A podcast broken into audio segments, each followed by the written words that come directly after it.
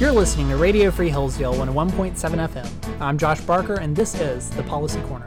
Today, we're going to take a look at Senate Bill 3600, the Strengthening American Cybersecurity Act. It was introduced by Michigan Senator Gary Peters and passed the Senate with unanimous consent at the beginning of March, and it awaits consideration by the House. The bill is a combination of three different legislative proposals making up the three titles of the bill. The Federal Information Security Modernization Act seeks to clearly define the role of agencies in coordinating the management of federal cybersecurity activities. It gives the Office of Management and Budget, or OMB, and the Department of Homeland Security's Cybersecurity and Infrastructure Security Agency, or CISA, lead roles.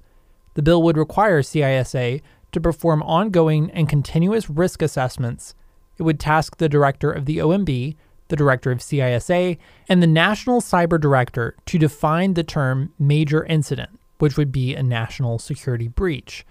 After that is set forth, agencies would have new reporting requirements. Within 72 hours of a major incident, the head of an affected agency would be required to submit a report to several congressional committees the House Oversight Committee, House Homeland Security Committee, and the Senate Homeland Security and Government Affairs Committee. The report would detail to Congress what happened in such a data breach, how it affects national security, how the individuals whose data has been breached will be affected and their situation redressed, and other important details. In a supplemental report filed within 30 days, the agency would lay out its vulnerabilities that allowed the major incident to occur, risk assessments made prior to the incident, compliance with security protocols and rules, and further assessment to the potential harm caused to individuals in the agency impacted by the breach. The second title is the Cyber Incident Reporting for Critical Infrastructure Act.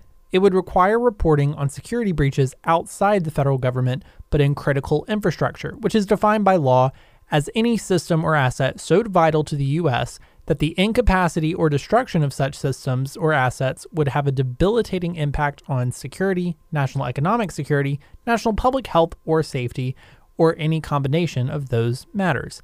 CISA identifies 16 critical infrastructure industries, including but not limited to the defense industry, communications, energy, financial services, healthcare, food and agriculture, nuclear reactors, transportation, and water and wastewater systems.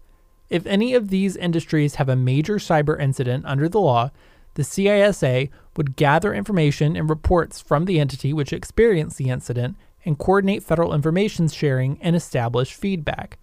An entity falling under critical infrastructure would have the same reporting timeline as federal agencies of 72 hours for an initial report and 30 days for supplemental reports. Title III is the Federal Secure Cloud Improvement and Jobs Act.